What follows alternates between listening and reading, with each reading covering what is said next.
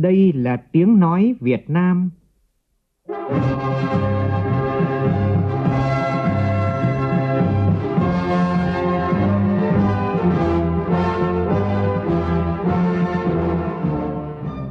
là tiếng nói Việt Nam, phát thanh từ Hà Nội, thủ đô nước Cộng hòa xã hội chủ nghĩa Việt Nam.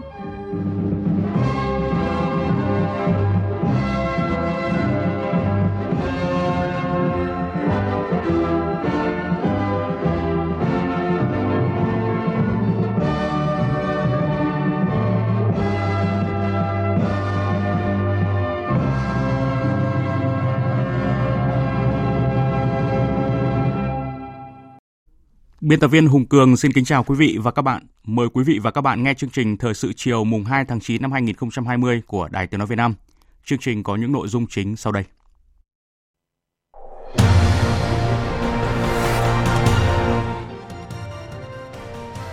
Hôm nay, toàn dân tộc Việt Nam kỷ niệm 75 năm ngày Quốc khánh mùng 2 tháng 9.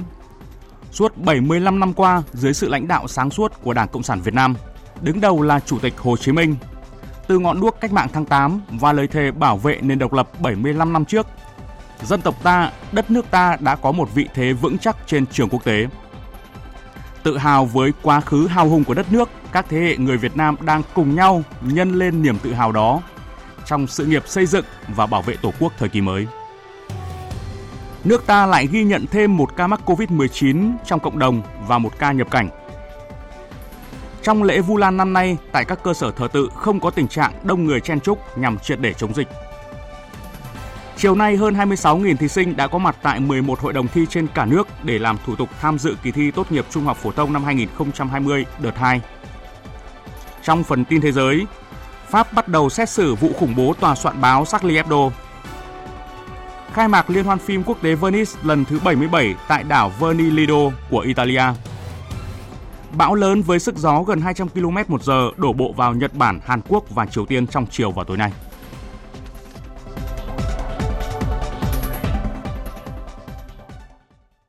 Bây giờ là nội dung chi tiết. Thưa quý vị và các bạn, nhân dịp kỷ niệm 75 năm Quốc khánh nước Cộng hòa xã hội chủ nghĩa Việt Nam, mùng 2 tháng 9 năm 1945, mùng 2 tháng 9 năm 2020, lãnh đạo các nước Cộng hòa Nhân dân Trung Hoa, Vương quốc Campuchia, Cộng hòa Cuba, Liên bang Nga, Malaysia, Thái Lan, Singapore, Myanmar đã có điện và thư mừng gửi lãnh đạo Đảng, Nhà nước và nhân dân Việt Nam. Tổng Bí thư Ban chấp hành Trung ương Đảng Cộng sản Trung Quốc, Chủ tịch nước Cộng hòa Nhân dân Trung Hoa Tập Cận Bình gửi điện mừng tới Tổng Bí thư Chủ tịch nước Nguyễn Phú Trọng. Thủ tướng Quốc vụ viện nước Cộng hòa Nhân dân Trung Hoa Lý Khắc Cường gửi điện mừng tới Thủ tướng Chính phủ Nguyễn Xuân Phúc. Ủy viên trưởng Ủy ban Thường vụ Đại hội đại biểu Nhân dân toàn quốc nước Cộng hòa Nhân dân Trung Hoa Lật Chiến Thư gửi điện mừng tới Chủ tịch Quốc hội Nguyễn Thị Kim Ngân. Trong điện mừng, các đồng chí lãnh đạo Đảng, Nhà nước, Chính phủ và Quốc hội Trung Quốc bày tỏ vui mừng và đánh giá cao những thành tựu Việt Nam đạt được thời gian qua. Tin tưởng dưới sự lãnh đạo của Đảng Cộng sản Việt Nam, nhân dân Việt Nam sẽ hoàn thành thuận lợi các mục tiêu nhiệm vụ do Đại hội Đảng toàn quốc lần thứ 12 đề ra, hướng tới Đại hội toàn quốc lần thứ 13 khẳng định Trung Quốc coi trọng cao độ sự phát triển của quan hệ Trung Việt, sẵn sàng cùng Việt Nam thúc đẩy quan hệ đối tác hợp tác chiến lược toàn diện Trung Quốc Việt Nam phát triển ổn định, lành mạnh và bền vững. Quốc vương Campuchia Norodom Sihamoni, Ban chấp hành Trung ương Đảng Nhân dân Campuchia CPP đã gửi thư chúc mừng đến Tổng Bí thư Chủ tịch nước Nguyễn Phú Trọng và Ban chấp hành Trung ương Đảng Cộng sản Việt Nam. Thư của Quốc vương Campuchia và Đảng Nhân dân Campuchia chân thành chúc mừng những thành tựu to lớn mà Đảng, Chính phủ và nhân dân Việt Nam đã giành được trong công cuộc xây dựng phát triển đất nước, mang đến sự tiến bộ phồn vinh. Tin tưởng dưới sự lãnh đạo sáng suốt và đúng đắn của Đảng Cộng sản Việt Nam, nhân dân Việt Nam sẽ tiếp tục giành được những thắng lợi mới to lớn hơn nữa trong việc thực hiện thắng lợi nghị quyết Đại hội Đảng toàn quốc lần thứ 12. Bí thư thứ nhất Ban chấp hành Trung ương Đảng Cộng sản Cuba Raúl Castro Ruz đã gửi điện mừng đến Tổng Bí thư Chủ tịch nước Nguyễn Phú Trọng. Chủ tịch nước Cộng hòa Cuba Miguel Díaz-Canel Bermudez đã gửi điện mừng tới Tổng Bí thư Chủ tịch nước Nguyễn Phú Trọng và Thủ tướng Chính phủ Nguyễn Xuân Phúc. Thủ tướng Cộng hòa Cuba Manuel Marrero Cruz đã gửi điện mừng đến Thủ tướng Chính phủ Nguyễn Xuân Phúc. Các đồng chí lãnh đạo Cuba thay mặt Đảng, Nhà nước, Chính phủ và nhân dân Cuba chân thành gửi tới lãnh đạo cấp cao và nhân dân Việt Nam anh em lời chúc mừng tốt đẹp nhất, bày tỏ niềm tự hào sâu sắc về mối quan hệ đoàn kết mang tính lịch sử đã được vun đắp và củng cố trong cuộc đấu tranh chung vì độc lập tự do và phát triển, đồng thời khẳng định mong muốn tiếp tục thúc đẩy hơn nữa mối quan hệ truyền thống hữu nghị và hợp tác toàn diện giữa hai nước. Tổng thống Liên bang Nga Vladimir Putin đã gửi điện mừng đến Tổng bí thư Chủ tịch nước Nguyễn Phú Trọng. Thủ tướng Liên bang Nga Mikhail Mishustin đã gửi điện mừng tới Thủ tướng Chính phủ Nguyễn Xuân Phúc. Chủ tịch Hội đồng Liên bang Nga Valentina Matvienko và Chủ tịch Duma Quốc gia Nga Vyacheslav Volodin đã gửi điện mừng đến Chủ tịch Quốc hội Nguyễn Thị Kim Ngân. Các lãnh đạo Nga chúc mừng thành tựu của Việt Nam trong phát triển kinh tế xã hội, thể hiện vai trò và uy tín cao trong cộng đồng quốc tế, bày tỏ vui mừng trước quan hệ hữu nghị truyền thống và đối tác chiến lược toàn diện Nga-Việt tiếp tục phát triển sâu rộng với nhiều dự án hợp tác lớn và triển vọng được triển khai trên các lĩnh vực năng lượng, công nghiệp hạ tầng. Lãnh đạo Nga bày tỏ tin tưởng hai bên sẽ cùng nhau nỗ lực làm sâu sắc hơn nữa quan hệ đối tác chiến lược toàn diện giữa Liên bang Nga và Việt Nam, đáp ứng lợi ích của hai nước vì sự phát triển thịnh vượng, ổn định và an ninh tại khu vực châu Á-Thái Bình Dương. Cũng trong ngày hôm nay, tại nhiều quốc gia, cộng đồng người Việt và lãnh đạo cũng như là nhân dân nước sở tại tổ chức nhiều hoạt động chào mừng kỷ niệm 75 năm Quốc khánh nước Cộng hòa xã hội chủ nghĩa Việt Nam. Tại thủ đô Viên Chăn, Ban chấp hành Trung ương Đảng Nhân dân Cách mạng Lào, Chính phủ, Quốc hội nước Cộng hòa Dân chủ Nhân dân Lào, Ủy ban Trung ương Mặt trận Lào xây dựng đất nước, chính quyền thủ đô Viên Chăn và Trung ương Hội hữu nghị Lào Việt Nam phối hợp với Đại sứ quán Việt Nam tại Lào tổ chức meeting trọng thể chào mừng 75 năm Cách mạng tháng 8 và Quốc khánh nước Cộng hòa xã hội chủ nghĩa Việt Nam. Nhóm phóng viên Vân Thiêng, Đặng Thùy, thường trú Đài tiếng nói Việt Nam tại Lào phản ánh. Tới dự có các đồng chí Ủy viên Bộ Chính trị, Chủ tịch Quốc hội Lào Bani Yathutu, Chủ tịch Ủy ban Trung ương Mặt trận Lào xây dựng đất nước Sai Sổng Phon Phong Vi Hãn, Bí thư Đô trưởng Viên Chăn Xin La Vong Khut Phai Thun, Đại sứ đặc mệnh toàn quyền nước Cộng hòa xã hội chủ nghĩa Việt Nam tại Lào Nguyễn Bá Hùng cùng nhiều đồng chí lãnh đạo cấp cao của Đảng, Nhà nước, đại diện các bộ ngành trung ương, cán bộ chiến sĩ lực lượng vũ trang, nhân sĩ trí thức, đại diện nhân dân thủ đô Viên Chăn và học sinh sinh viên, cán bộ nhân viên đại sứ quán, các cơ quan bên cạnh đại sứ quán và đại diện người Việt Nam tại Lào. Chân thành chúc mừng Đảng, Nhà nước và nhân dân Việt Nam nhân kỷ niệm 75 năm Quốc khánh mùng 2 tháng 9. Thay mặt Đảng, Nhà nước Cộng hòa Dân chủ Nhân dân Lào, Chủ tịch Quốc hội Lào Pani Yathutu bày tỏ cảm ơn sự ủng hộ trí nghĩa trí tình, sự giúp đỡ to lớn, quý báu, kịp thời và có hiệu quả của Đảng, Nhà nước và nhân dân Việt Nam đối với sự nghiệp đấu tranh giải phóng dân tộc trước đây cũng như trong sự nghiệp bảo vệ, xây dựng và phát triển đất nước của nhân dân Lào hiện nay.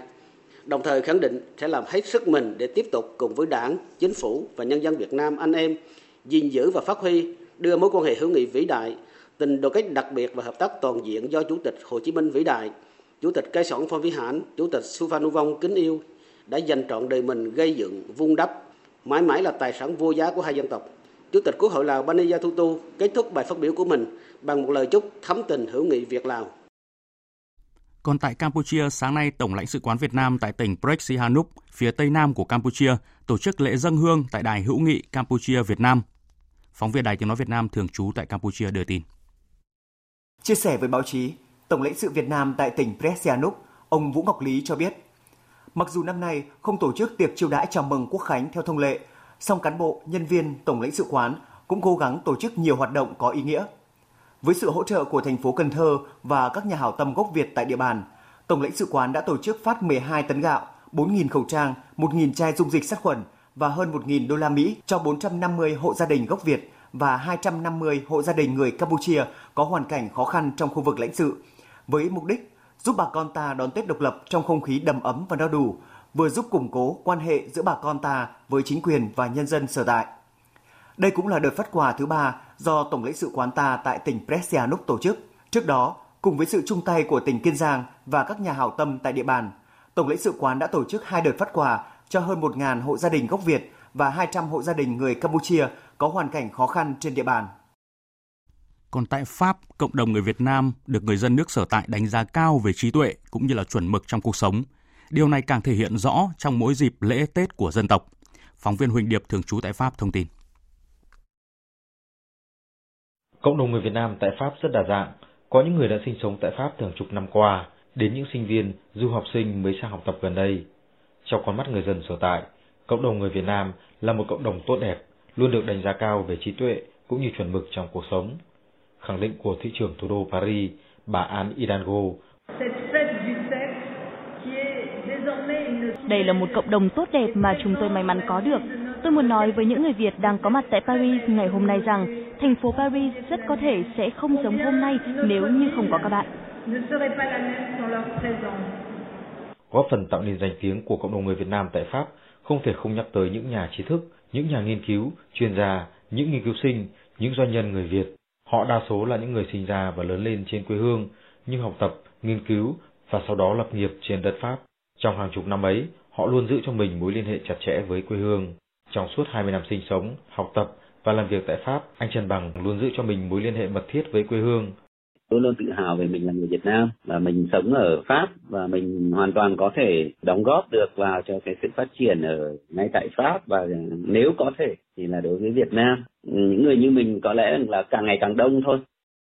Bà Vương Thái Vân, một trí thức người Việt, Việt Nam trong bà là những kỷ niệm khó phai, những dịp được tham dự ngày kỷ niệm quốc khánh của đất nước sẽ mãi là những ký ức không quên.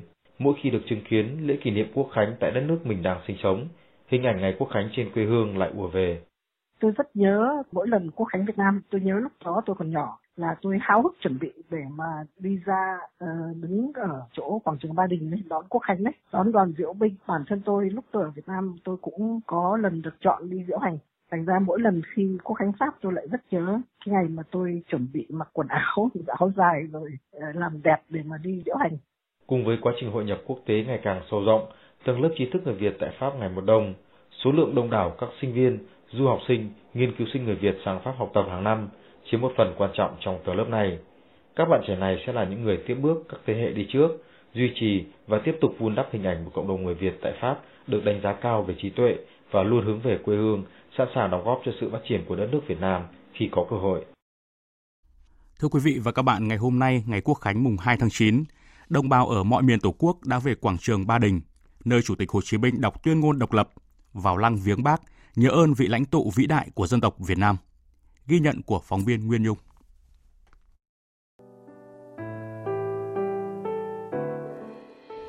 Trên quảng trường Ba Đình, cờ đỏ sao vàng tung bay trong tiết trời mùa thu vàng sắc nắng.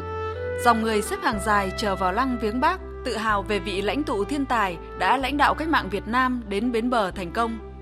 Đã thành thói quen, cứ mỗi dịp quốc khánh, nhiều người dân thủ đô lại chọn điểm đến là lăng bác như một hành trình về nguồn để bày tỏ lòng biết ơn vô hạn. Đây là chia sẻ của chị Nguyễn Thị Phương ở 136 Ngọc Hà, Ba Đình và chị Nguyễn Lan Anh ở phường Ngã Tư Sở, quận Đống Đa. Thường thường là cứ vào mùng 2 tháng 9 hầu như năm nào cũng đi. À, tôi là muốn là đến đây để viếng bác nhân ngày rỗ của bác với ngày quốc khánh của đất nước với lòng ờ, yêu quý Chủ tịch Hồ Chí Minh, một vị lãnh tụ tuyệt vời của dân tộc Việt Nam và chúng tôi hãnh diện vì điều đấy. Những ngày này là chúng tôi đến đây để được thăm viếng người. Chị thấy đấy, chúng tôi đi rất đông và rất nhiều mặc dù năm nay là dịch Covid nhưng chúng tôi với cái tấm lòng thành kính thì chúng tôi vẫn đến để kính cẩn trước vong linh của người.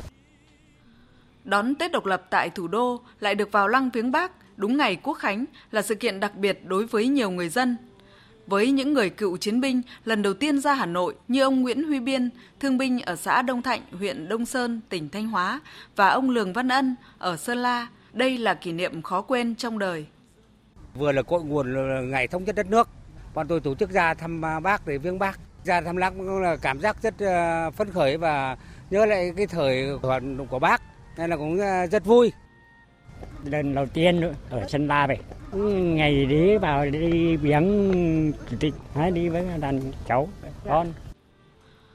Còn với các cháu thiếu niên nhi đồng và học sinh sinh viên, vào lăng viếng bác kết hợp thăm ngôi nhà giản dị nơi bác từng sống và làm việc và thăm bảo tàng Hồ Chí Minh là một trải nghiệm sinh động, thực tiễn và bổ ích, tiếp thêm sức mạnh để thế hệ trẻ phát huy hơn nữa truyền thống xây dựng và bảo vệ Tổ quốc. Bùi Ngọc Thùy Dương, học sinh trường tiểu học thị trấn Gia Lộc, huyện Gia Lộc, tỉnh Hải Dương xúc động. Hôm nay con vào lăng thăm Bác Hồ. Con thấy rất thích. Con thấy Bác Hồ giống như ảnh trong sách. Trước đó, nhiều người dân đã có mặt từ rất sớm để chứng kiến lễ chào cờ thiêng liêng trên quảng trường Ba Đình lịch sử, nơi 75 năm trước Bác Hồ đã đọc tuyên ngôn độc lập, khai sinh ra nước Việt Nam Dân Chủ Cộng Hòa trước đồng bào và thế giới. Người về đem tới ngày vui, mùa thu nắng tỏa Ba Đình với tiếng người còn dịu dàng như tiếng đất trời.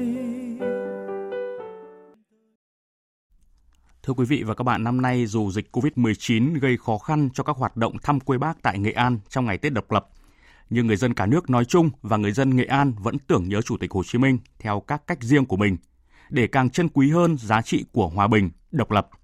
Phóng viên Sĩ Đức phản ánh. Trong trái tim của mỗi người dân Việt Nam luôn khắc ghi công lao to lớn của Chủ tịch Hồ Chí Minh, người đã hy sinh cả cuộc đời cho độc lập dân tộc. Năm nay, Tết độc lập không mấy thuận lợi khi còn chịu ảnh hưởng của dịch COVID-19. Không còn các tour tuyến du lịch, nhưng nhiều gia đình vẫn dành thời gian để về với Kim Liên, quê hương của người. Anh Bùi Quang Tám ở quận Hai Bà Trưng, Hà Nội chia sẻ. Vào dịp ừ, à, Quốc Khánh mùng 2 tháng 9, à, ngày Tết độc lập, thì à, bản thân tôi cũng như là anh em trong gia đình rất là xúc động. Mỗi khi xem những cái hình ảnh, những cái thước phim, tài liệu rất là quý giá về Hồ Chủ tịch, tôi thấy được công lao trời biển của bác. Thì bây giờ thì nhân dân thật là sung sướng, giá trị của độc lập, tự do, hạnh phúc đem lại cuộc sống ấm no cho người dân. Trong dịp kỷ niệm Ngày Quốc Khánh mùng 2 tháng 9 năm nay, trên khắp mọi nẻo đường ở Nghệ An, từ miền quê đến thành phố, thị xã, nơi đâu cũng cờ hoa phấp phới. Anh Lê Văn Lương, Phó Bí thư tỉnh đoàn Nghệ An cho biết, Ngày Quốc Khánh mùng 2 tháng 9 năm nay, trùng với dịp kết thúc thành công Đại hội Đảng bộ cấp trên cơ sở, hướng tới Đại hội đại biểu Đảng bộ tỉnh Nghệ An, nên không khí tươi vui phấn khởi càng rõ nét hơn. Được sống trong à, ngày Tết độc lập của dân tộc á, thì trong à, thế hệ trẻ chúng tôi à, luôn trào dâng lên cái niềm xúc động và tự hào. Và thế hệ trẻ chúng tôi là thế hệ được sống trong hòa bình không phải trải qua chiến tranh. Chúng tôi luôn nhớ đến bác hồ kính yêu. Và đối với thế hệ trẻ chúng tôi thì chúng tôi cũng xác định rằng là trọng trách của mình Ờ, trong thời điểm này rất là lớn đó là cần phải tiếp tục nỗ lực cố gắng học tập rèn luyện ờ, sung kích tình nguyện sáng tạo trên tất cả mọi mặt trận ờ, để góp phần vào xây dựng quê hương đất nước ngày càng phát triển giàu mạnh. Trong ngày lịch sử của đất nước, tròn 75 năm ngày Chủ tịch Hồ Chí Minh đọc bản tuyên ngôn độc lập, khai sinh ra nước Việt Nam Dân Chủ Cộng Hòa, nay là nước Cộng Hòa xã hội chủ nghĩa Việt Nam. Mỗi người dân đều trào dâng nỗi nhớ bác, tự hào về những thành quả mà đất nước quê hương đã đạt được và khẳng định niềm tin với Đảng, Nhà nước để cùng nỗ lực hướng tới một tương lai tốt đẹp hơn như sinh thời Chủ tịch Hồ Chí Minh hằng mong muốn.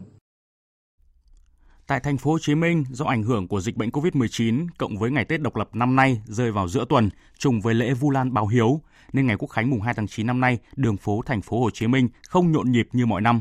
Các khu vui chơi cũng bớt đông đúc, nhưng khắp các nẻo đường dợp trời bóng cờ bay. Phóng viên Đài Tiếng nói Việt Nam thường trú tại thành phố Hồ Chí Minh phản ánh. Trải qua 30 năm sinh sống gắn bó với thành phố Hồ Chí Minh, mỗi dịp Quốc khánh, ông Nguyễn Văn Phú, người dân quận 1 cảm nhận được nhiều nét mới, đổi thay trong nhiều mặt. Đây là thành tựu đáng tự hào của Đảng, chính quyền và nhân dân thành phố Hồ Chí Minh trong sự nghiệp xây dựng và phát triển thành phố.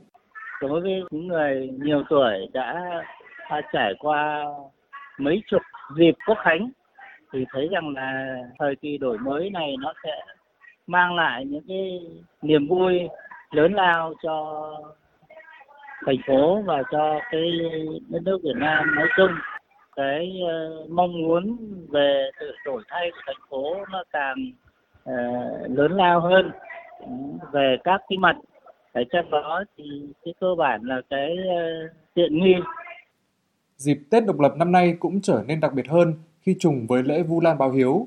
Thay vì đến các khu vui chơi giải trí trong dịp này như nhiều người khác, bà Trần Minh Trang, ngụ quận Bình Thạnh, lại tìm đến chùa để cầu siêu, tưởng nhớ công ơn của cha mẹ và những người đã ngã xuống vì nền độc lập dân tộc. Đường phố coi khang trang hơn, mấy cây cầu được xây dựng lên. Mọi người thì ở những cái vô những cái chung cư nhà cao tầng ở rồi thậm chí như cái cái cái dòng nước này cũng vậy. Không còn đen hôi bây giờ thì sạch sẽ thoáng mát. Rồi người dân người ta có chỗ để ờ, thư giãn tập thể thao. Nói chung là thành phố phát triển không ngừng. Tôi rất là vui. Cùng con tôi cũng đi đến chùa để dự cái lễ ờ, vu lan thả cá rồi báo hiếu là ngày nhớ đến cha mẹ rồi nhớ đến công ơn của những người đã hy sinh để giữ gìn đất nước mình. Ngày lễ Quốc khánh đối với người dân thành phố Hồ Chí Minh mang nhiều ý nghĩa thiêng liêng cao quý. Đây là dịp để mỗi người dân thành phố cùng nhìn lại quá trình lịch sử hào hùng gìn giữ độc lập. Qua đó, cả hệ thống chính trị và nhân dân thành phố Hồ Chí Minh tiếp tục phát huy những giá trị truyền thống tốt đẹp, nỗ lực xây dựng thành phố trở thành đô thị văn minh, hiện đại, nghĩa tình. Thưa quý vị và các bạn, 75 năm trước tại quảng trường Ba Đình, lá cờ đỏ sao vàng tung bay phấp phới trên lễ đài, đánh dấu mốc lịch sử quan trọng của dân tộc, chính thức đưa nước ta trở thành nước độc lập tự do. Bởi lẽ ấy mà lá quốc kỳ đỏ thắm với hình sao vàng lấp lánh không chỉ là biểu tượng của lòng yêu nước, niềm tự hào mà còn thôi thúc mỗi người thêm nỗ lực phấn đấu để xây dựng đất nước ta đàng hoàng hơn, to đẹp hơn. Mời quý vị và các bạn nghe phóng sự sau đây của phóng viên Bích Ngọc.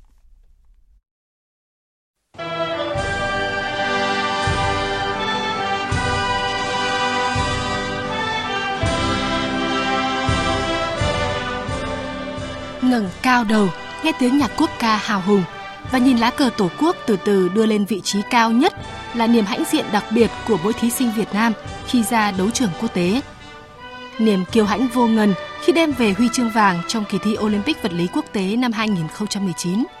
Anh Trần Xuân Tùng đã rơi nước mắt vì hai tiếng Việt Nam vang lên.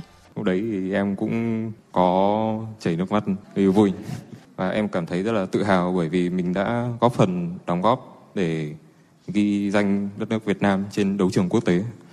Tự hào được sinh ra trên một đất nước anh hùng. Đó là nguồn động lực thôi thúc những người trẻ như anh Ngô Minh Khoa, thủ khoa tốt nghiệp trường Đại học Dược Hà Nội năm nay, thêm nỗ lực cống hiến khi Tổ quốc cần. Em cũng rất uh, tự hào khi mà trong thời gian dịch Covid vừa rồi đã pha chế nước rửa tay sát khuẩn để ủng hộ các bệnh viện ạ. Cuộc chiến chống dịch COVID-19 cũng chứng kiến biết bao bước chân không mỏi của các chiến sĩ biên phòng nơi biên cương Tổ quốc – kiên cường bám trụ chốt chặn, kiểm soát người nhập cư trái phép vào lãnh thổ, ngăn ngừa dịch bệnh lây lan. Lá cờ Tổ quốc trên mỗi cột mốc biên cương mang lại cảm giác bình yên cho nhân dân. Đó cũng là cảm xúc mà đạo diễn Nguyễn Quang Quyết, điện ảnh quân đội nhân dân khi anh đi tác nghiệp tại đây. Khi mà chúng tôi đi lên các điểm cao, các vùng biên giới, các chốt chặn, chỉ nhìn thấy cái hình ảnh lá cờ là chúng tôi cảm thấy rất yên tâm rồi. Bởi vì đấy nó giống như một cái khẳng định về cái chủ quyền. Giữa biển khơi mênh mông, với bao sóng to gió lớn, khát vọng vươn khơi bám biển, tinh thần dân tộc vẫn luôn rực cháy đầy kiêu hãnh, như chính nền cờ đỏ và ngôi sao vàng lấp lánh trên các cột buồm của ngư dân Việt Nam. Mỗi một người con của biển, mỗi một tàu cá ra khơi với những lá cờ tổ quốc tung bay, chính là những cột mốc biên cương bằng xương bằng thịt để khẳng định chủ quyền của Việt Nam giữa Biển Đông. Thấy được cái lá cờ Việt Nam thì mình biết đó là người nhà của mình rồi thì mình có một cái niềm vui mà mình không bao giờ mình có thể tả hết được. Chính là cuộc sống. Để khẳng định với các nước láng giềng và bạn bè thế giới rằng Hoàng Sa Trường Sa là của Việt Nam không thể tách rời. Vâng thấy cờ tổ quốc là thấy nhà mình ở đó. Tới những chân trời xa xôi chỉ thoáng thấy hình ảnh lá quốc kỳ Việt Nam treo cao. Trong lòng mỗi chúng ta bỗng thấy ấm lại tha thiết niềm tự hào về tổ quốc mình sóng gió. Đoàn tàu rẽ sông lướt ra biển lớn, biển trời mênh mông. Một dài non sông tổ quốc ta. Lá cờ đỏ sao vàng tung bay trên đảo xa. Lá cờ đỏ sao vàng tung bay trên lãnh hải của ta.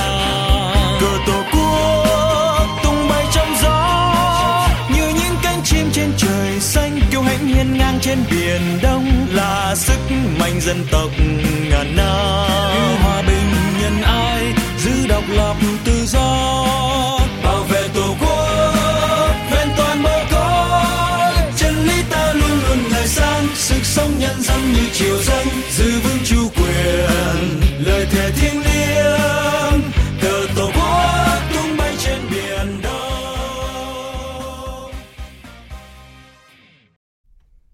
Thưa quý vị, đúng dịp kỷ niệm 75 năm Quốc khánh mùng 2 tháng 9, sáng nay tại thôn Đảo Trần, xã Thanh Lân, huyện Cô Tô, tỉnh Quảng Ninh, Ủy ban nhân dân tỉnh Quảng Ninh tổ chức lễ gắn biển công trình cấp điện lưới quốc gia cho đảo Trần, huyện Cô Tô và đảo Cái Chiên, huyện Hải Hà, tỉnh Quảng Ninh giai đoạn 2. Đây cũng là công trình chào mừng Đại hội Đảng bộ tỉnh Quảng Ninh lần thứ 15, giúp tỉnh Quảng Ninh hoàn thành mục tiêu cấp điện cho 100% hộ dân trên địa bàn, kể cả khu vực hải đảo. Phóng viên Duy Thái, thường trú tại khu vực Đông Bắc phản ánh. Giai đoạn 2 của dự án đưa điện lưới quốc gia từ xã Vĩnh Thực, thành phố Móng Cái ra thôn Đảo Trần, xã Thanh Lân, huyện Cô Tô có tổng mức đầu tư gần 400 tỷ đồng. Đây là công trình có địa hình thi công phức tạp, nhất là trong việc vận chuyển thiết bị, tập kết vật tư. Với quyết tâm chính trị và nỗ lực của các đơn vị thi công, sau 7 tháng, từ tháng 1 năm 2020, công trình đã hoàn thành bao gồm việc xây dựng mới gần 20 km đường dây trung áp 22 kV, trong đó có trên 13,5 km cáp ngầm dưới biển, xây dựng các trạm biến áp và đường dây hạ áp 0,4 kV trên bờ, lắp đặt hệ thống đo đếm điện năng vân vân, bảo đảm cấp điện lưới quốc gia phục vụ nhân dân và cán bộ chiến sĩ trên đảo. Cũng như tất cả người dân đảo Trần, chị Ngân Thị Minh, giáo viên đang dạy học trên đảo không giấu nổi niềm vui. Có điện thì người dân ở đây sẽ phát triển hơn rất là nhiều và à, sẽ gieo cho người dân à, hy vọng làm giàu và đặc biệt là ánh điện về thì mang tri thức đến cho các con và để các con tiếp cận được nhiều hơn với những chương trình học mà tốt nhất. Việc đầu tư xây dựng điện lưới quốc gia cho đảo Trần, huyện Cô Tô có ý nghĩa hết sức to lớn về phát triển kinh tế xã hội, an ninh quốc phòng và hoàn thành mục tiêu cấp điện cho 100% hộ dân trên địa bàn tỉnh Quảng Ninh, kể cả khu vực hải đảo.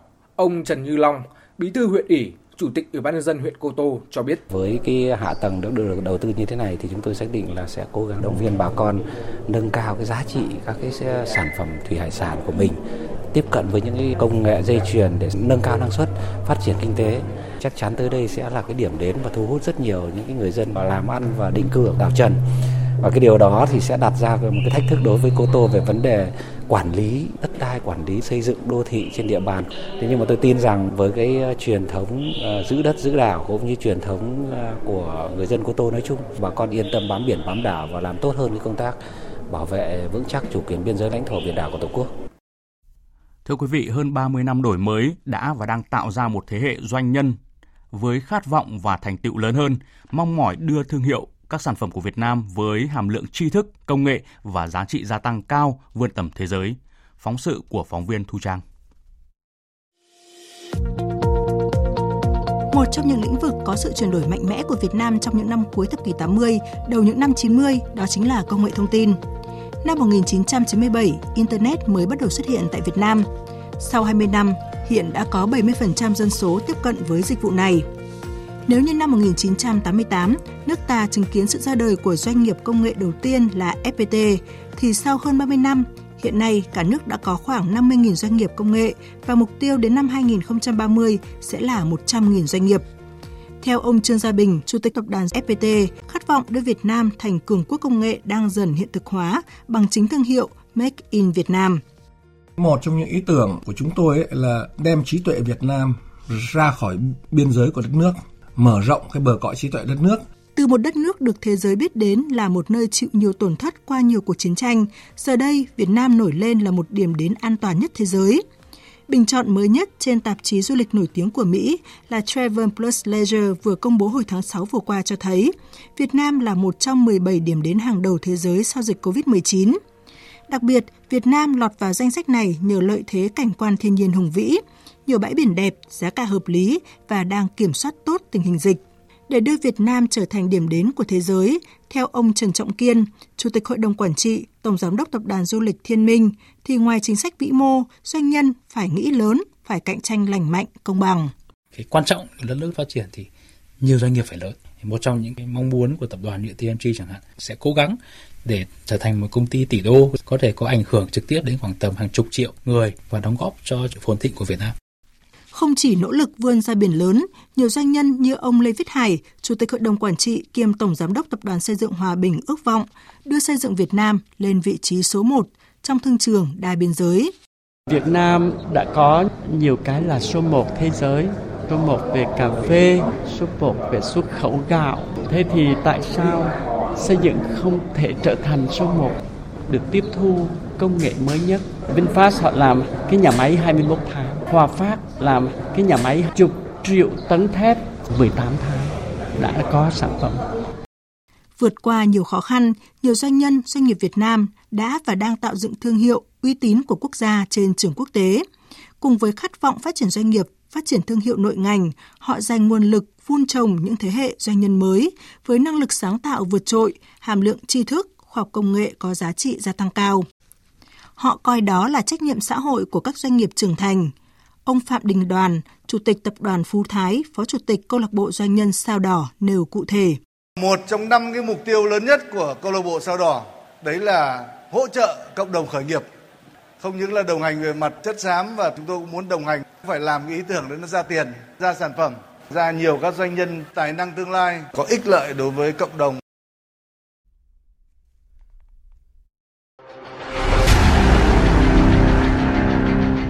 Đẩy lùi Covid-19, bảo vệ mình là bảo vệ cộng đồng.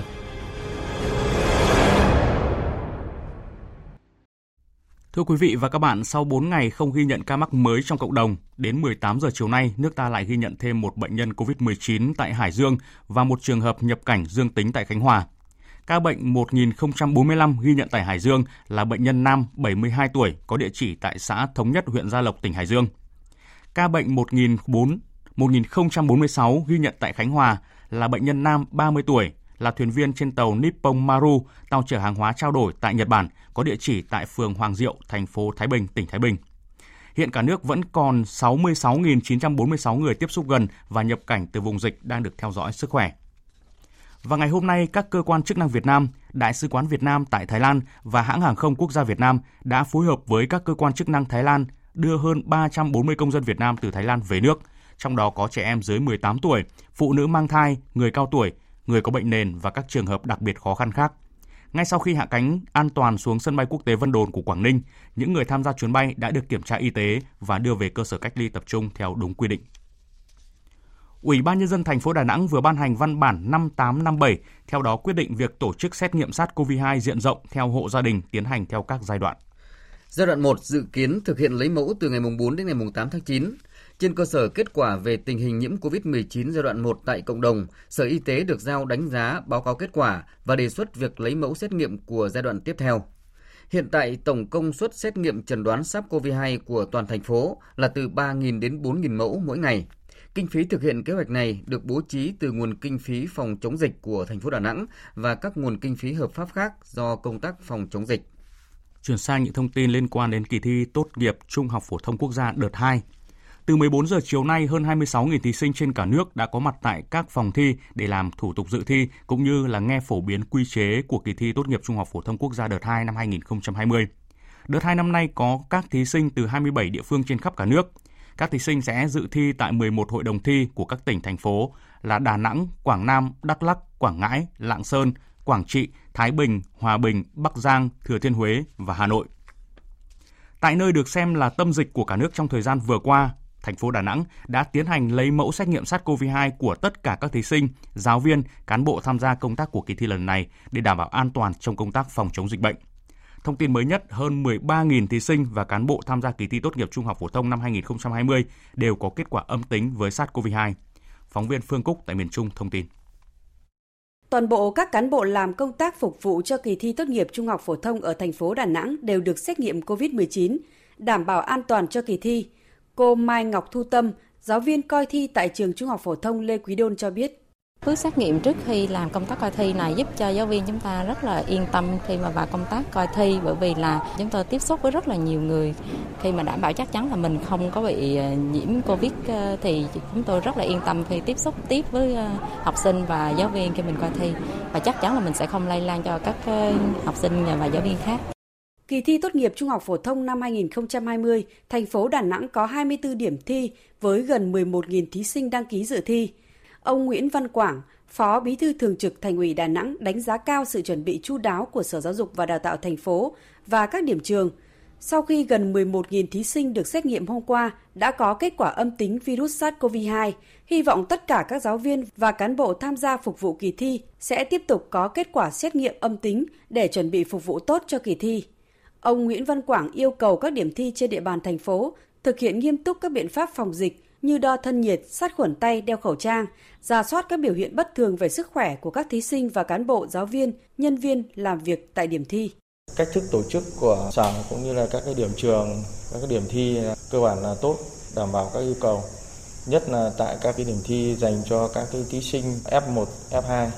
Tôi chỉ lưu ý là bố trí các cái phòng thi như này ấy, thì ờ, cố gắng đảm bảo cái giãn cách mình bố trí đúng cái số ghế số bàn cho nó phù hợp với lại cái số lượng các thí sinh thi cái thứ hai nữa là lưu ý tạo ra cái tâm lý tốt nhất cho các cái thí sinh để các em ờ, có cái kết quả thi cái tốt nhất Tại Đà Nẵng, thông tin cập nhật từ các hội đồng thi, chiều nay có 181 thí sinh không đến làm thủ tục đăng ký.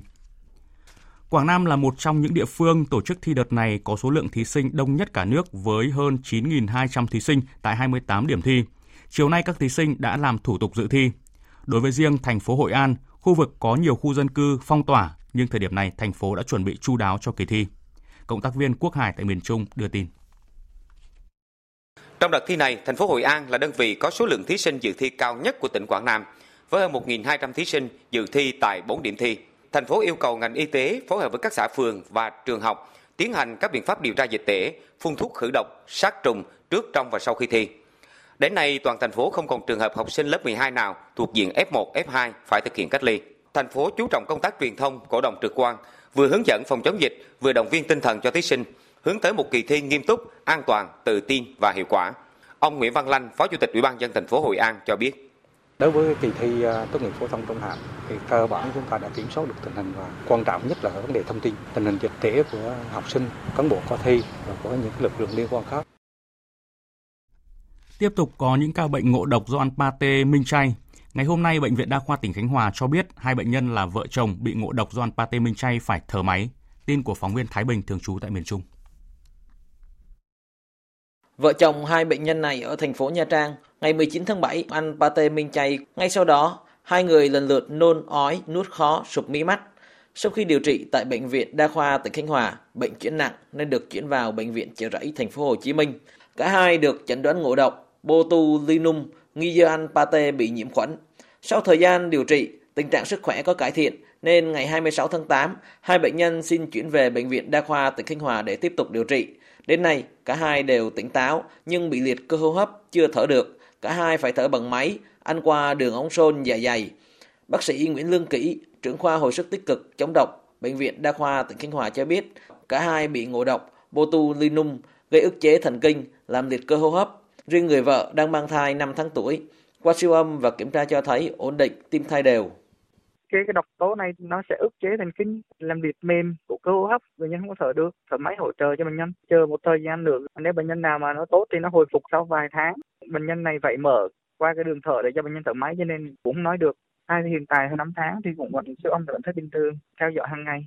Sở Y tế tỉnh Khánh Hòa đã chỉ đạo các địa phương kiểm tra giám sát thu hồi sản phẩm pate minh chay truyền thông cảnh báo khẩn cấp cho người tiêu dùng không mua, không sử dụng sản phẩm này, đồng thời yêu cầu các bệnh viện chuẩn bị sẵn sàng phương tiện, thuốc, hóa chất vật tư để cấp cứu và điều trị kịp thời khi có trường hợp ngộ độc thực phẩm xảy ra. Hôm nay đúng ngày rằm tháng 7 âm lịch hay còn gọi là ngày lễ Vu Lan, hàng năm dân gian coi là ngày báo hiếu công ơn sinh thành của cha mẹ. Vào ngày này, người dân thường hay đến các đền chùa cầu mong bình an, sức khỏe, hạnh phúc cho cha mẹ và người thân trong gia đình. Tuy nhiên do ảnh hưởng của dịch COVID-19, lễ Vu Lan năm nay không còn tình trạng đông người chen chúc đến thắp hương tại các cơ sở thờ tự như các năm trước. Ghi nhận tại Hà Nội trong ngày hôm nay, các chùa phủ khá vắng vẻ. Những nơi thường đông đúc như là phủ Tây Hồ hay là chùa Hà cũng không còn cảnh chen chúc đông người. Còn tại thành phố Hồ Chí Minh, chùa Pháp Quang ở quận 8 hay là chùa Thiên Hậu ở quận 5 và những chùa khác, lượng Phật tử đến chùa khá ít và người dân đến chùa đều mang khẩu trang, được rửa tay xịt khuẩn, đo nhiệt độ trước khi vào lễ. Theo thông tin từ Cục Cảnh sát Giao thông, ngày hôm nay cả nước xảy ra 29 vụ tai nạn giao thông đường bộ, làm chết 16 người, bị thương 23 người. Trong ngày nghỉ lễ quốc khánh này, lực lượng cảnh sát giao thông cả nước đã xử lý 3.904 trường hợp vi phạm trật tự an toàn giao thông. Tiếp theo chương trình thời sự chiều nay là những thông tin thời tiết.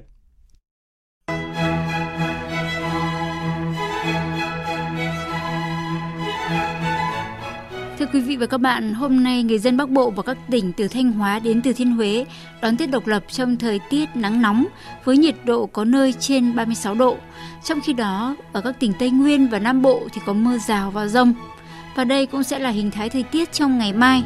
Do ảnh hưởng của trường phân kỳ trên cao, ngày mai ở Bắc Bộ và các tỉnh từ Thanh Hóa đến Thừa Thiên Huế tiếp tục có nắng nóng với nhiệt độ cao nhất phổ biến từ 34 đến 37 độ ở các tỉnh từ Đà Nẵng đến Phú Yên có nắng nóng cục bộ. Đợt nắng nóng này có khả năng kéo dài đến ngày thứ Bảy tuần này. Ngày mai thì chỉ số tia UV ở Hà Nội có giá trị từ 7 đến 9 với mức ảnh hưởng nguy cơ gây hại cao và rất cao đối với cơ thể con người khi mà tiếp xúc trực tiếp với ánh nắng.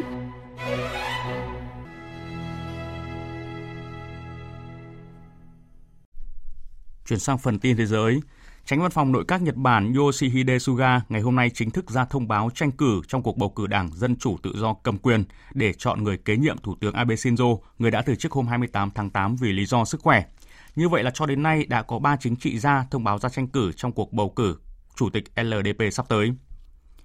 Quân đội Ấn Độ ngày hôm qua đã ngăn chặn một nỗ lực xâm nhập lãnh thổ nữa của binh lính Trung Quốc tại khu vực Chuma nằm trên đường kiểm soát thực tế giữa hai nước tại Đông Ladakh. Đây là lần thứ ba chỉ trong 3 ngày qua, phía Trung Quốc thực hiện các nỗ lực xâm nhập lãnh thổ mà Ấn Độ quản lý. Phóng viên Phan Tùng, thường trú tại Ấn Độ thông tin. Các nguồn tin quân sự Ấn Độ cho biết, 7 đến 8 xe quân sự hạng nặng của quân giải phóng nhân dân Trung Quốc xuất phát từ khu trại Chepuji, có hành trình tiến về phía đường LAC do Ấn Độ kiểm soát.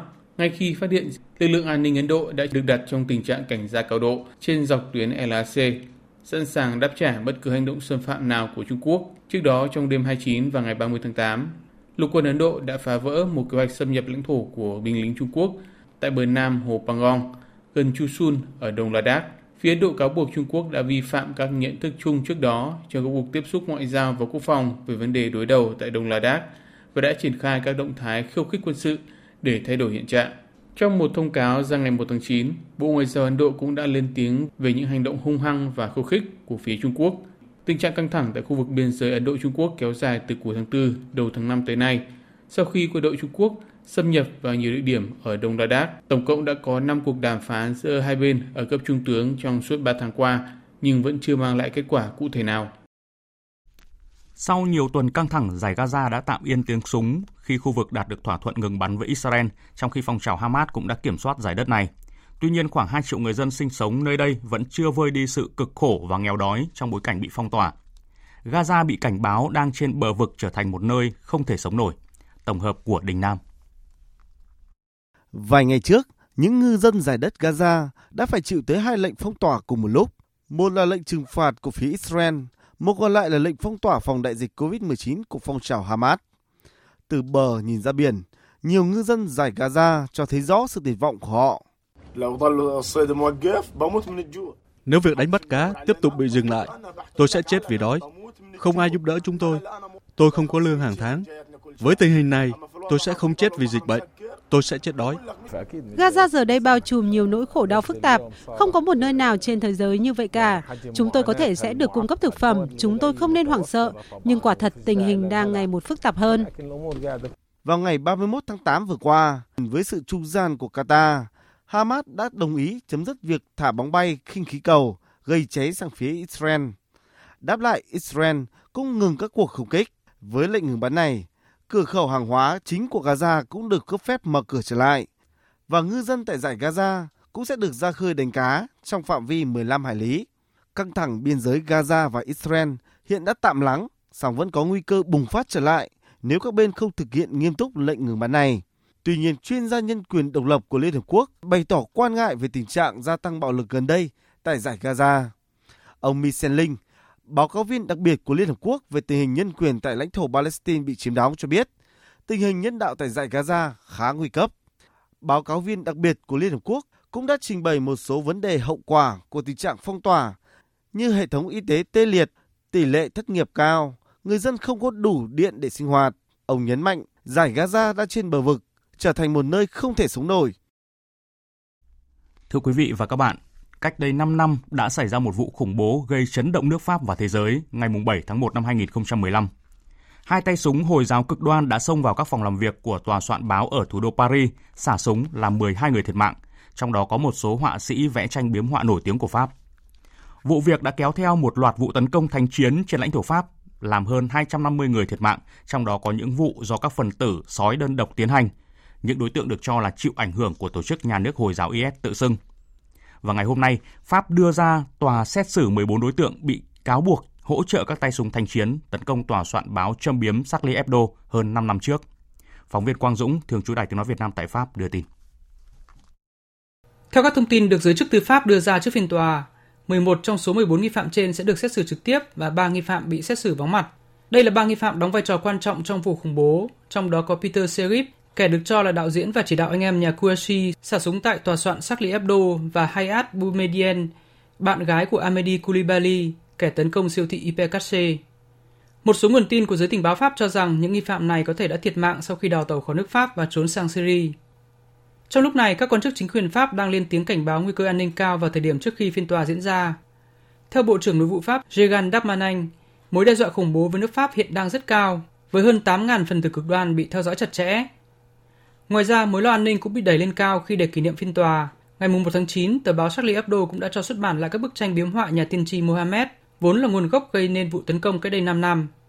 Đây là hành động gây nhiều tranh cãi khi nhiều người cho rằng tờ Charlie Hebdo đang đổ dầu vào lửa trong bối cảnh phức tạp của phiên tòa. Kết quả một cuộc thăm dò chấp nhoáng trong ngày 1 tháng 9 của Viện Ý kiến Công luận Pháp IFOP cho thấy 69% người theo đạo hồi tại Pháp cho rằng việc Charlie Hebdo xuất bản lại các bức họa châm biếm này là một hành động khiêu khích. Tuy nhiên, cũng có 59% người Pháp ủng hộ hành động này. Cựu Thủ tướng Pháp Bernard Cazeneuve, người giữ chức Bộ trưởng Nội vụ Pháp vào thời điểm diễn ra vụ khủng bố tháng 1 năm 2015 nhận xét, quyết định của tòa soạn Charlie Hebdo là để nhắc mọi người nhớ đến một giá trị của nước Pháp. Đó không phải là việc đổ dầu vào lửa vì các bức họa châm biếm này không được xuất bản thường xuyên. Đây là thời điểm trước khi diễn ra phiên tòa. Đã có những nhà báo, những họa sĩ châm biếm bị sát hại. Vì thế, việc xuất bản lại các bức biếm họa này là cách để nói rằng họ đã không chết một cách vô ích và rằng qua nét bút của mình, họ đã đại diện cho một tinh thần của nước Pháp không có nhiều ngôi sao Hollywood xuất hiện trên thảm đỏ và sẽ không có cảnh người hâm mộ chen lấn xin chữ ký. Đây là những điểm đặc biệt của Liên hoan phim quốc tế Venice lần thứ 77 khai mạc ngày hôm nay tại đảo Vernilido của Italia. Trong bối cảnh khó khăn của dịch bệnh, ban tổ chức hy vọng Liên hoan phim là dấu hiệu hồi sinh của ngành phim ảnh, vốn bị tác động mạnh nhất của đại dịch COVID-19. Biên tập viên Phạm Hà thông tin. Với số ca mắc Covid mới gia tăng tại Italia, các biện pháp an toàn đang được quan tâm đặc biệt.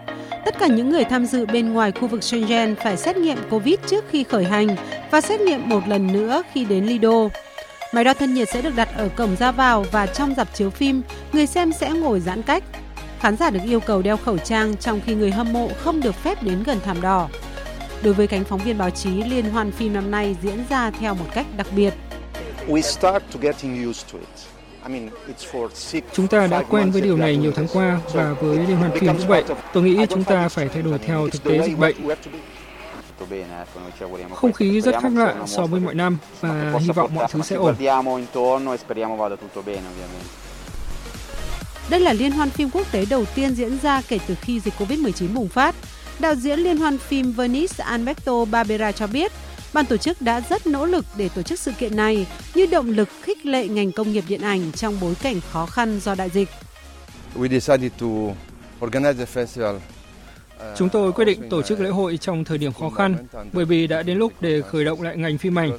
Chúng ta không thể sống mãi trong tình trạng phong tỏa. Tôi hy vọng liên hoan phim sẽ là dấu hiệu của sự đoàn kết và khuyến khích mọi người làm việc trong ngành công nghiệp điện ảnh. Liên hoan phim Venice lần thứ 77 cũng đánh dấu sự quay trở lại của Italia với nghệ thuật thế giới sau khi trở thành quốc gia châu Âu đầu tiên bùng phát dịch bệnh. Phần lớn các phim tham dự sẽ đến từ các nước châu Âu, trong đó phim Italia chiếm vị thế đặc biệt nổi bật. Một cái tên đáng chú ý là Lassi, bộ phim Italia đầu tiên được trình chiếu trong đêm mở màn liên hoan phim. Liên hoan phim Venice dự kiến sẽ kéo dài đến ngày 12 tháng 9. Hôm nay, cơ quan khí tượng Nhật Bản cảnh báo người dân cần thận trọng khi bão Maysak có thể gây lở đất mưa lớn tại tỉnh Okinawa và đảo chính Kyushu, tây nam nước này. Dự báo chiều nay, bão sẽ di chuyển tới gần phía bắc đảo Kyushu, gây sóng lớn và khiến thủy triều dâng cao. Các chuyên chuyến tàu tốc hành giữa thành phố Hiroshima và Hakata sẽ tạm dừng hoạt động cho đến 8 giờ ngày mai. Đây là tuyến đường nối các khu vực phía Tây với Tây Nam của Nhật Bản. Trước đó ít nhất 8 người đã bị thương khi bão đổ bộ vào các đảo của tỉnh Okinawa với sức gió lên tới 196 km/h và mang theo mưa lớn. Tại Hàn Quốc, hàng trăm chuyến bay nội địa đã phải hủy khi bão Maysak, một trong những cơn bão mạnh nhất trong nhiều năm, chuẩn bị đổ bộ vào bán đảo Triều Tiên. Bão Maysak hiện đang di chuyển ngoài khơi phía nam đảo Jeju với sức gió là 162 km/h. Thủ tướng Hàn Quốc dự báo bão sẽ có sức mạnh tương đương bão Miami đã khiến 131 người thiệt mạng và gây thiệt hại lên tới 4.000 tỷ won, tức là 3 tỷ đô la Mỹ vào năm 2003. Dự báo bão Maysak sẽ đổ bộ vào phía tây thành phố Busan vào tối nay, trước khi uh, hướng về phía đông bán đảo Triều Tiên rồi di chuyển theo hướng bắc đến biển Nhật Bản. Tiếp theo chương trình như thường lệ là trang tin thể thao.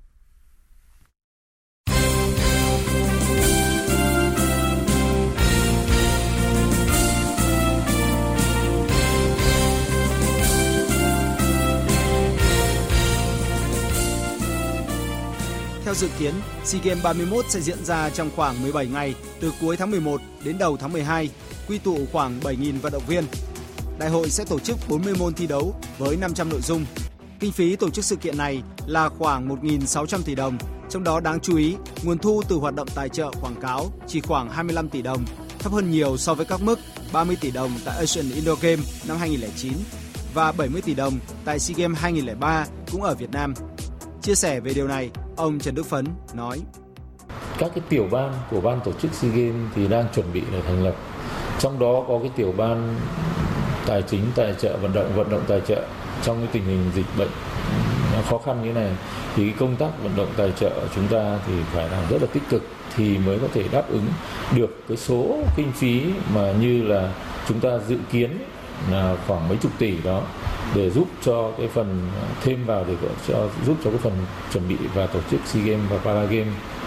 Tuy nhiên thì à, đối với công tác vận động tài trợ đến thời điểm hiện nay thì tôi nghĩ rằng cũng là một trong những thời điểm mà chúng ta cũng là hơi muộn rồi vì là tổ chức SEA Games thì cái việc mà vận động tài trợ nó phải rất sớm thì mới có thể có cái nhiều cái nguồn và cái nguồn lực xã hội để họ giúp cho về nguồn thu, ban tổ chức thu khoảng 230 tỷ đồng từ việc tổ chức SEA Games 31.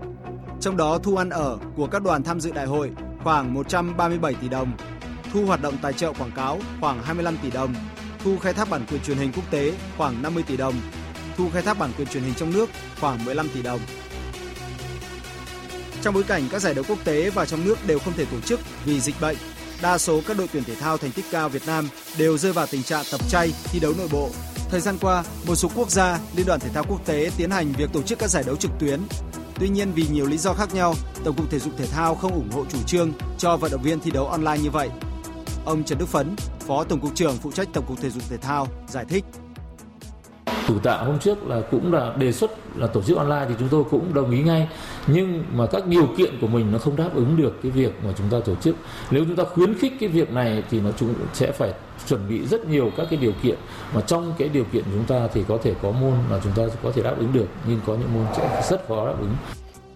Ông Nguyễn Mạnh Thắng, huấn luyện viên trưởng đội tuyển cử tạ Việt Nam cho biết, việc đề xuất thi đấu online chỉ là một trong nhiều giải pháp mà ban huấn luyện vạch ra nhằm giúp các vận động viên có điều kiện thi đấu, chuẩn bị tâm lý và nắm bắt phương hướng thi đấu cho các sự kiện thể thao lớn vào năm tới. Chúng tôi có rất nhiều cái giải quan trọng ở vòng loại Olympic, Olympic, rồi SEA Games. Những giải đấy rất quan trọng với cử tạ của chúng tôi nên là chúng tôi đã chuẩn bị công tác tư tưởng ngay từ những cái thời gian trước chứ không phải bây giờ. Nên là các em cũng xác định rất là rõ ràng hiện tại chúng tôi đang giữ vững thể lực nền thể lực của các em để làm sao sang năm chúng tôi có thể tham dự những cái giải đấu lớn đó. Chuyển sang tin thể thao quốc tế, trưa nay theo giờ Việt Nam, ông Jorge Messi, bố của siêu sao người Argentina Lionel Messi đã xuất hiện tại sân bay El Barcelona. Trước khi di chuyển tới tổng hành dinh của câu lạc bộ, trả lời phỏng vấn của giới truyền thông, ông Jorge Messi cho biết chưa thể nói gì về việc đàm phán cho tới thời điểm này. Bản thân ông cũng thừa nhận chưa nói chuyện về việc Messi gia nhập Man City với Pep Guardiola, huấn luyện viên trưởng đội chủ sân Etihad. Trong khi đó, câu lạc bộ Barcelona gián tiếp khẳng định Messi sẽ ở lại đội bóng bằng việc đăng trên tài khoản mạng xã hội chính thức bức hình chiếc áo đấu mới của Barcelona trong mùa 2020-2021 với hình ảnh Messi ở ngay hàng đầu và chính giữa đội hình. Ở một diễn biến khác, truyền thông Anh đưa tin Messi đã đạt được các thỏa thuận cá nhân với Man City.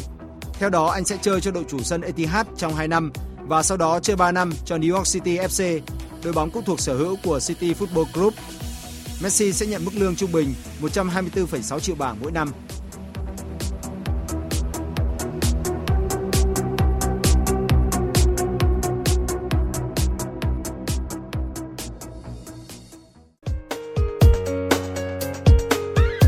Dự báo thời tiết